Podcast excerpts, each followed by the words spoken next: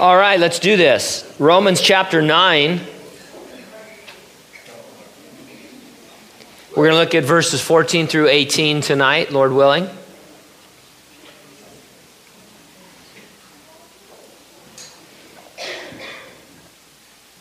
Romans nine, verse fourteen through eighteen. Has anyone ever broken a promise they made to you? Of course they have.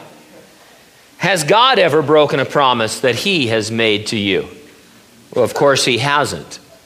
It seemed, however, to the first century Jews in Rome and throughout the empire that God had indeed broken his promise, especially his promise to Abraham. That promise, called the Abrahamic covenant, is really a set of promises.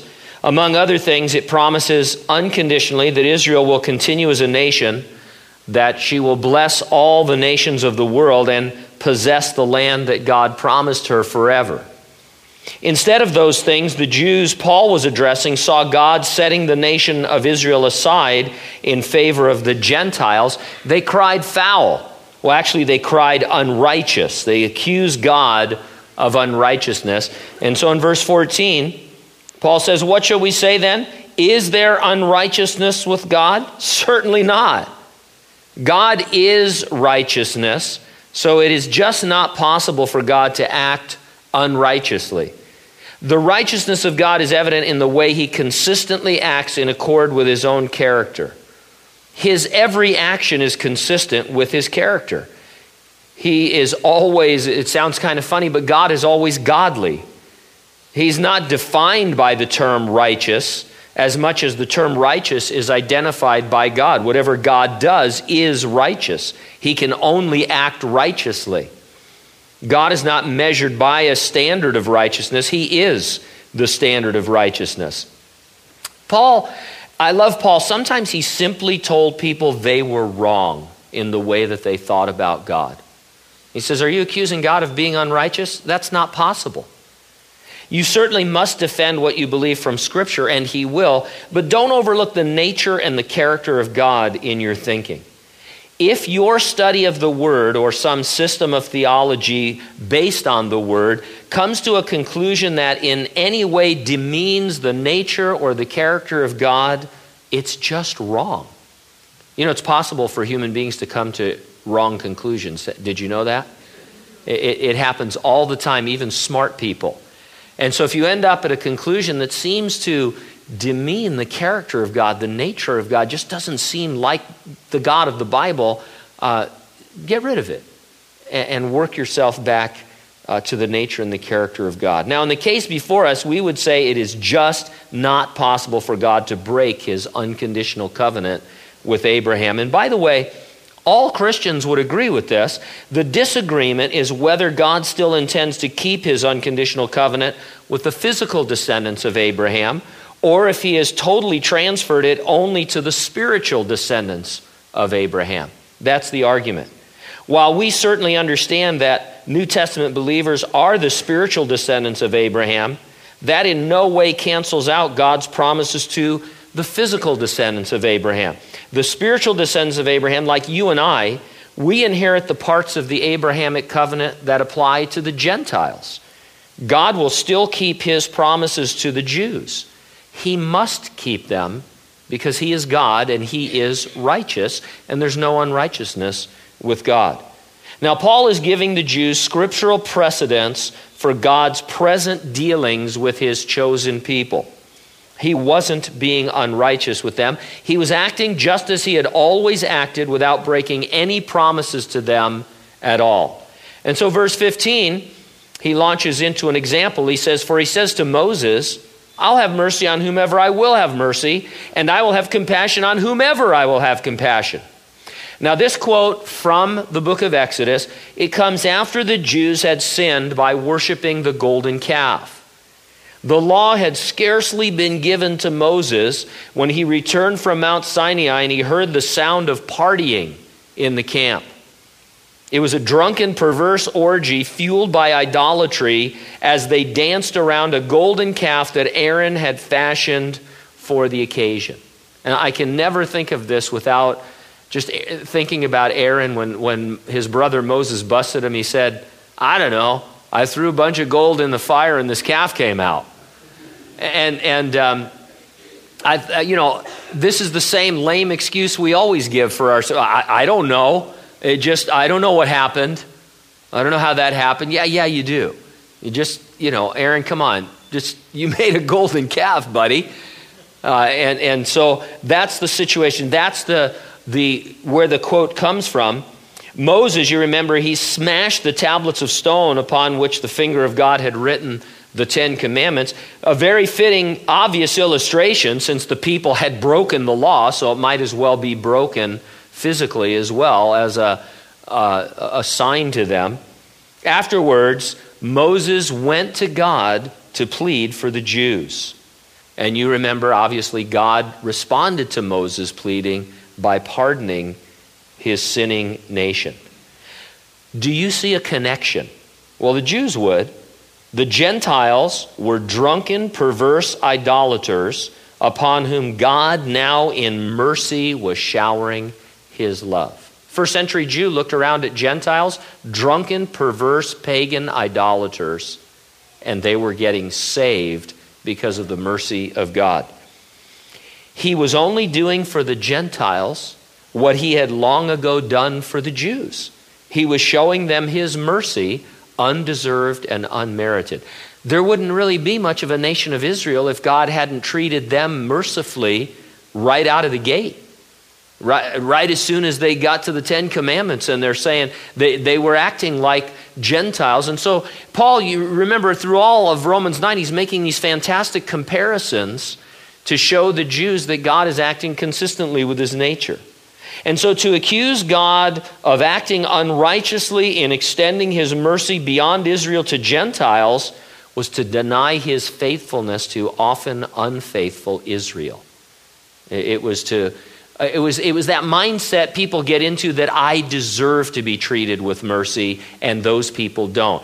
I deserve it because I'm a Jew. I'm I'm one of the chosen people and those people are not. And, and so they were uh, they were accusing God of unrighteousness and setting them aside and dealing mercifully with Gentiles. Now, verse sixteen, so then it is not of him who wills, nor of him who runs, but of God who shows mercy. What do wills and runs mean in this verse? They're, they're kind of uh, odd words, really. Well, running, if we start there, uh, they obviously go together. Running would refer to exerting effort to win a race. Willing, therefore, would refer to an understanding or a mindset that you were definitely a contestant in the race. And so you, you, you have an understanding, the person he's describing has an understanding that they're a contestant in a race uh, trying to get to the finish. So I think the one who wills and who runs is the Jew. Remember, Paul is talking to these uh, uh, converted Jews about what God is doing in Uh, in the nation of Israel and towards the Gentiles. From birth, a Jew willed, or he believed he was in the running to receive God's blessing by virtue of his ethnicity. Thus he ran towards the goal by observing the law. The practical result of this was a belief that because you were a Jew, God must shower his blessing upon you while simultaneously withholding them from all the non-Jews. And so now that you get to the point where God had said really to the Jews at the end of the book of Acts through Paul that, hey, the gospel, you know, your heart is hardened. God is turning away from you as a nation temporarily, and the gospel's going out to the Gentile. You're crying foul. You're crying unrighteous because you're you're the willing participant in this race that you your nation has been running uh, for centuries. And, and you see, uh, on the surface at least, you think God has abandoned you. But God's mercy is not reserved for those who think they deserve it and work for it. No, God can extend his mercy to anyone, and he does. And this is so interesting to me, just to pause for a moment, because some people read this verse and they somehow conclude that God is restricting his mercy, that he shows it only to a select group, that he says, well, I'll show mercy to whomever I want, and really it's only just a few people I've chosen from out of all of humanity. But in reality, the context here, the Jew understands that God is an expansive mercy. He's showing mercy beyond Israel, and they think it's unfair. It's a, it's a little bit of a kind of a Jonah situation here, where God said to Jonah, I want you to go preach to Nineveh. And the real reason Jonah turned the other way is he did not want the Ninevites to get saved. He hated the Assyrians. He couldn't stand those people. They hated Israel. They persecuted Israel. When, when you're a prophet and the call comes to you to go to, to, to Nineveh, you don't want, he just didn't want to do it because he knew what? He knew that God would be merciful with them if they repented. And God had to get his attention in a very powerful way. And so this is sort of what's happening, I believe, in this verse. It's not a restriction of God's mercy, and it's expansion of it. The Jew would understand this to mean, hey, you're being merciful to more people than we understand how you can do that because you made these promises to Abraham, to our nation, and we don't understand this. That's what the Jews thought, and they were wrong. And so I would say anybody who sees this in this verse, a restriction of God's mercy, just as wrong as a first century Jew. Clearly indicates a broader application. Paul is telling the Jews God's mercy was never restricted to them because it can't be willed or worked for. It, we saw way earlier in this chapter, it was a wonderful thing to be a Jew. They had many privileges that Gentiles didn't have, but it didn't mean that Gentiles couldn't be saved. In fact, the whole uh, there was a whole uh, push in, you know, Uh, the Pentateuch towards the Jews being a light and a witness to the Gentiles and bringing them the knowledge of God. God's mercy is for whomever. God's compassion is for whomever. Whomever is one of those big words. It's a broad word. It's an inclusive word. We would say mercy and compassion are available to whomever or whosoever believes in him. Now, all this talk from the book of Exodus reminded Paul of the Egyptian Pharaoh. Verse seventeen, for the scripture says to the Pharaoh, for this very purpose I have raised you up, that I may show my power in you, and that my name may be declared in all the earth.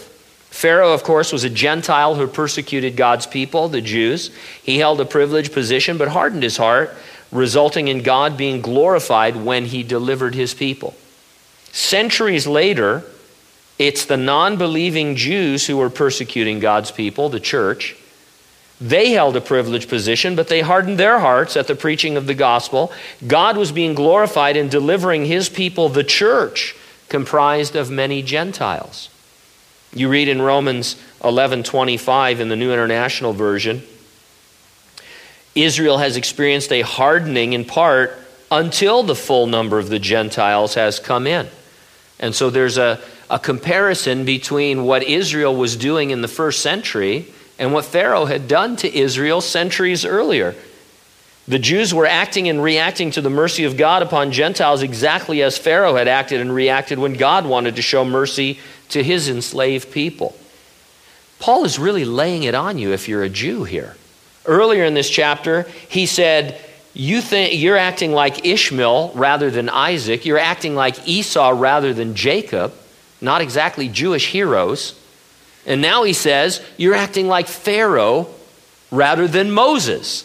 I mean, you know, you'd have to hang your head with shame at the thought. And if you were a saved Jew, many of those he's addressing, of course, are, he's writing to the church at Rome, this would begin to humble you and begin to understand that God's mercy is much greater, much broader, much fuller than you had ever thought before, much more inclusive. That God wasn't through with the nation of Israel. Paul is going to get to that in chapters ten and eleven. But you, you had no reason to accuse God of unrighteousness, to think that there was something wrong in his dealings with you. Romans nine eighteen, therefore he has mercy on whom he wills, and whom he wills, he hardens. Now what does it mean, whom he wills, he hardens? Well, we usually choose one of two positions regarding God's hardening of Pharaoh's heart. It's not hard to figure out what they are. They're extremes. Either God hardened Pharaoh's heart to reveal his glory, and Pharaoh had no real personal free will choice about it. That's one extreme position. Or God confirmed what he foreknew Pharaoh would do, simply stood back and watched Pharaoh harden his heart without any real involvement, and that too is an extreme position. Those aren't the only alternatives. Alfred Edersheim, he's a good guy. If you ever, you know, I don't know if you like to go to uh, thrift stores or used bookstores and ninety-nine point five percent of the books are by Ellen G. White. I don't know how she can have any following because all of her books are in used bookstores. Have you ever noticed that? They're all by Ellen G. White, and nobody, you know, so I guess that's a good thing. They ought to just be burned, but but uh, the ones that aren't by Ellen G. White, occasionally there's a Christian book that's not The Late Great Planet Earth by Hal Lindsey, uh, which that's a good read, is take it with a grain of salt. I got saved watching the movie, but uh, anyway, uh, there, if you ever see an Alfred Edersheim book, buy it for me if you don't want it. You know, he's so you have to go in there with a list of certain authors or publishers, uh, usually publishers before nineteen fifty, but uh, or so. But you know, and you can find some some really good books in there. But Edersheim's a good guy. He's done an extensive study of the hardening of Pharaoh's heart, and and quite simply, he points out that the phrase is used of Pharaoh twenty times. Of the twenty passages, exactly ten are ascribed to Pharaoh himself, and exactly ten are ascribed to God. Now, I don't know if there's a if that's just a mathematical anomaly or not, but it seems the Scripture is careful and even balanced to ascribe just as much responsibility to Pharaoh for the hardening of his heart as it does to God. The hardening is simultaneous on the part of God and Pharaoh. And so you'll read a verse that says God hardened Pharaoh's heart, and then you'll read a verse that said Pharaoh hardened his heart. Now, we don't generally like simultaneous truths. They're not very neat. They don't fit into a system of theology. If I say that, if you ask me who who hardened his heart, did God harden Pharaoh's heart or did Pharaoh harden his own heart, I'd say yes. And you don't like that. I mean, tonight you like, oh yeah, that sounds really profound, but later on you'll think, that's, I don't know if I like that. Because it must have been God. God must have done it, and then you get yourself, you talk yourself into a corner. Well, no, no, maybe Pharaoh did it, you know, and God, and then, well, that makes God seem weak and all. And, and a lot of these things, you just have to take them at face value. You know, God is revealing himself to us in the Scripture, and there's some things that are really hard to understand, maybe impossible to understand this side of eternity. And as I understand this, this is a simultaneous truth. God hardened Pharaoh's heart, and Pharaoh hardened his own heart, and I don't know which came first, the chicken or the egg in this case. Well, actually, the chicken came first in creation, but as far, you know what I mean, as an idiom, I, it's an interesting situation. We don't like simultaneous truths, but the Bible says they both happened at the same time. Why can't we accept that? Because we want God to be sovereign to the exclusion of man's free will, or we exalt man's free will to the point where God's sovereignty seems to be in question. We are an either-or people. We, it's hard for us to really hold simultaneous truths in what you might call a tension. It, it's, it's, it's difficult. We want to understand it so bad. Some people want to understand it so badly that they're willing to jettison one half of the equation and argue that the verses that say what they say don't say what they say. They can't say what they say because these other verses say this, and those two things can't be true at, at the same time, when in fact they are. We just saw that God's mercy is for whomever. In verse eighteen, it says, whom he wills he hardens, and that's presented as the flip side of God having mercy on whomever. If you aren't a recipient of God's mercy, then you will be a recipient of God's hardening. You will harden your heart, and God will simultaneously harden your heart. It's an either-or, one thing or the other, for every member of the human race. But it isn't predetermined. Mercy is definitely available, we read here, to whomever until it's too late. And so God will show mercy to whomever. That sounds like what? Anybody. If you harden your heart and God is also hardening your heart simultaneously because of the rejection of that mercy, that's the only other alternative. You're either with Israel or you're against them if you're Pharaoh. Uh, and, and so that's what's being talked about here. And so as we conclude this, I don't see in these verses any revelation of God limiting his mercy. Or, or restricting his program of salvation. Quite the opposite. The confusion the Jews were having was because God's mercy was being extended beyond them to the Gentiles. They thought as a result of that, God must be unrighteous that he must not be keeping his promise to them. But he was. And, and we'll see how in chapters ten and eleven. The confusion of the Jews uh, was over this expanding mercy. And so the gospel remains a whosoever will call to receive God's mercy. There's no unrighteousness in God's dealings with Israel as a nation. He will keep his unconditional promises to Abraham's physical descendants. In the meantime, his mercy is extended to all, and whosoever will believe, find that they are of the spiritual seed of Abraham. Amen?